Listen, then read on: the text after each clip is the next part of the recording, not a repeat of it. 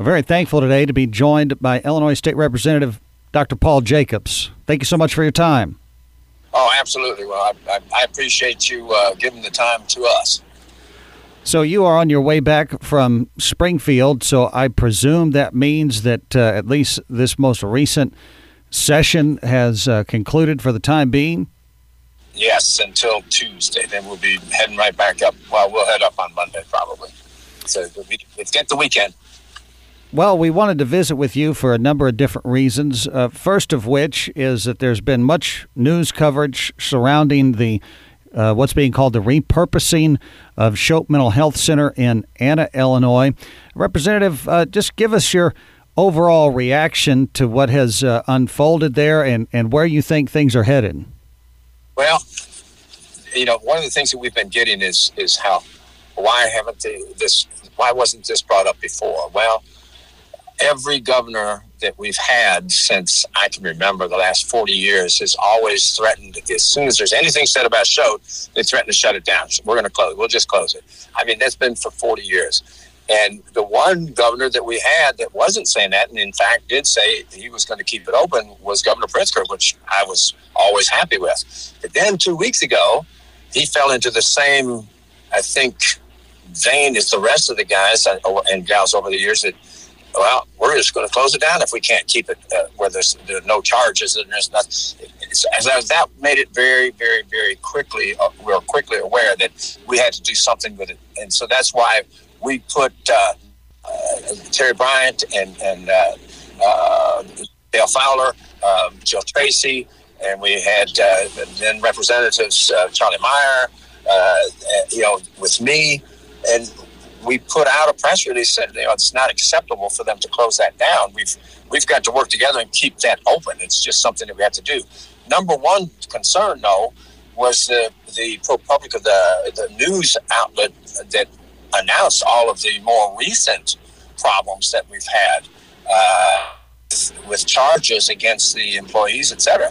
And that that we can't we can't treat um, challenged people in a, in a poor fashion. They're, they're, they're the most vulnerable. And, you know, we, we've got to treat them always with respect and care. So that created a very big problem in my mind. I've, I've, I've seen the patients there. Many of them are pretty profound uh, mental challenged individuals. Many of them are, are, are not uh, verbal at all. So I have a problem, and we couldn't, we can't, we can't accept just closing it down. I can't accept that they are going to just try to put everybody in the community integrated uh, facilities. You know, that's the that's the facilities that are supposed to be better. In most states, they've switched to them, but we've realized in the state of Illinois that there are some pretty profoundly uh, handicapped individuals that need more than, than, than a house to try to live in. They're just not going to make it there. So we ended up having conversations. I was very pleased that the governor did listen to our complaints last week. And with those complaints, they did come up with, I'm sure, things that they've been trying to come up with. I have spoken with many people in the governor's office that have told the governor, you can't shut it down. You've got the only forensics unit. And that's the folks that can't stand trial, for instance, with, uh, they can't stand trial to Choate that's where they that's where they the only place in the state where they can ship them. And and they they are residents there and they're they're treated as well as you can possibly expect. But if we're starting to get complaints well, I think over the last 10 years we've had 1500 complaints. Um, that's a lot. That's quite a few. Now we realize there's many of those. A lot of the institutionalized people are very aware of how to get the caregivers in trouble. I, we realize that and that's why you have the inspector general's office and other uh, offices that investigations.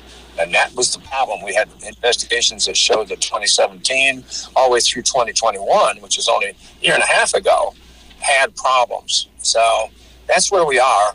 They want to, what we want to do is we want to make it where the people that work at Choate aren't working two and three shifts, all mandated. I mean, they, they they're working hard those folks are working very hard, and I think that that reflects in sometimes how they react with with the residents. Uh, the residents, the, the idea through the state is to take and reduce the residents. Okay, I, you know that'd be like taking taking your teacher of, that has 30 kids and you, you make them have only 15 kids. They're going to get more attention at 15. I'm not completely against that. And further training, etc. The, the biggest problem we have is how, how are they going to select those people? They're, they they have to go through some process. The families, the guardians, or the individuals, if they're cognitively able, have to make the decision. They can choose where they live. And right now, everybody there has chosen to live, or their family has chosen, or their guardian has chosen to live at Choate. So basically, that's the sticking point: is how do we select the people that they want to try to move to the? Um, you know, it, it's a difficult thing because the CILAs aren't necessarily uh, all good, and we don't know how we're going to be able to uh, control the CILAs or inspect the CILAs. There's, it's it's one of those things that hopefully we can get them into places even locally. So you know that it's a big problem, but we're working on it. I, I, I, had a, another talk with someone earlier today, and I said, you know, we're working bipartisanly on this. But the first thing that comes out, most people go, well, you know, there's no bipartisan, nobody's working together well, we're working together, and then they, the, the folks come out, well, well, we can't do it like this. You're copping out or whatever. No, we're we're keeping it open. We're it, it's going to be open.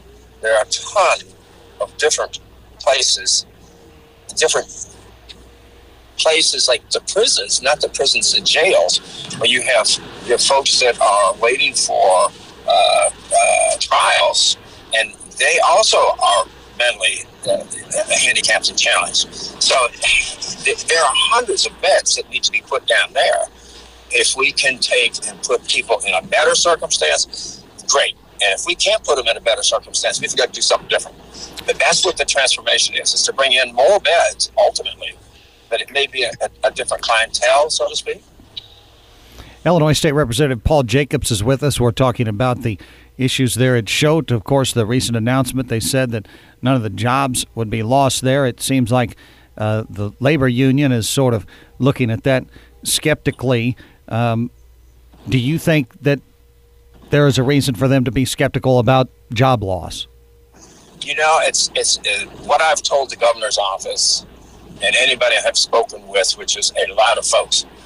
Uh, I'm going to trust that you are going to put the money into the facility that we're promised and into the objective uh, search that's going to decide or help decide what direction it should go over the next three years. And that's that's where I think that the jobs should be secure, and actually, I think that we'll end up increasing jobs if if we do repurpose correctly. And that's where the med school. That's what made me feel more comfortable when we got SIU medicine involved, the behavioral science involved, uh, Dr. Ari Wolf involved. I, I think that they're going to be very objective, and I've been reassured by the folks at SIU. That's going to be the. I mean, they, there's no big reason for them to say let's shut it down. It's to repurpose. So I, I you know, I think you, we do have to verify, but we're going to trust as much as we possibly can. Uh, our goal is still to keep Choate open, and our, our, our, I think that working together, uh, we very likely will. Once again, uh, visiting with State Representative Paul Jacobs today. Uh, in preparation for our conversation today, you mentioned that you are taking the initiative to uh, review what the state of Illinois is doing with the uh, Tamms, formerly Supermax Correctional Facility. Tell us your thoughts on that facility and, and what you might like to see happen there. Well, you know, for this, the last, I'd say probably a year or so, every time we would get down towards uh, Cairo or anywhere in Pulaski or Alexander County, we we would uh, try to go by Tamms and see if there was any way we could ever get in there. And you can't. It's all fenced off. We can't get in there to even look. I, I, I called DOC and I couldn't get. No, there's no way you can get in there. And I'm sitting there thinking, well, this is absolutely ridiculous. We're ne- they're never going to repurpose it.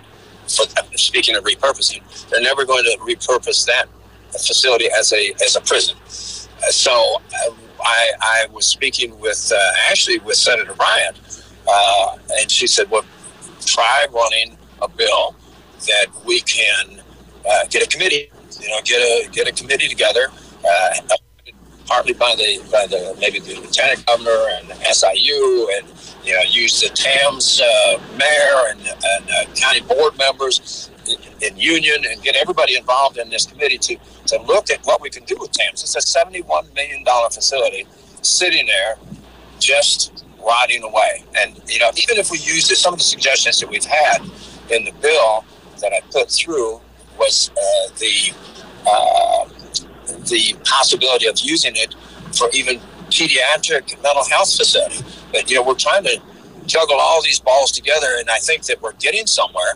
I did get the bill through committee yesterday. We still have to get it on the House floor for a vote, but I think we'll get that done.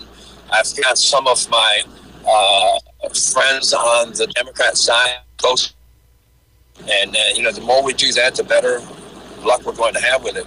But we could, we're going to meet uh, a couple of times this year, and by the end of the year, we should end up with some form of uh, something to do. You know, we, we fire fire department training, uh, police training, uh, construction training. There's there's so many things that could be done there if we could just repurpose it, even if it's demolition. Demolition training. You know, we, the, the construction trades have to demolish things constantly. Uh, there's there's got to be something that would be useful for the Southern Illinois residents and, and useful for the people uh, so that we have some trained individuals or help trained individuals. So there's a lot of things. Anybody comes up with something they think needs to be done, have them call you or call me.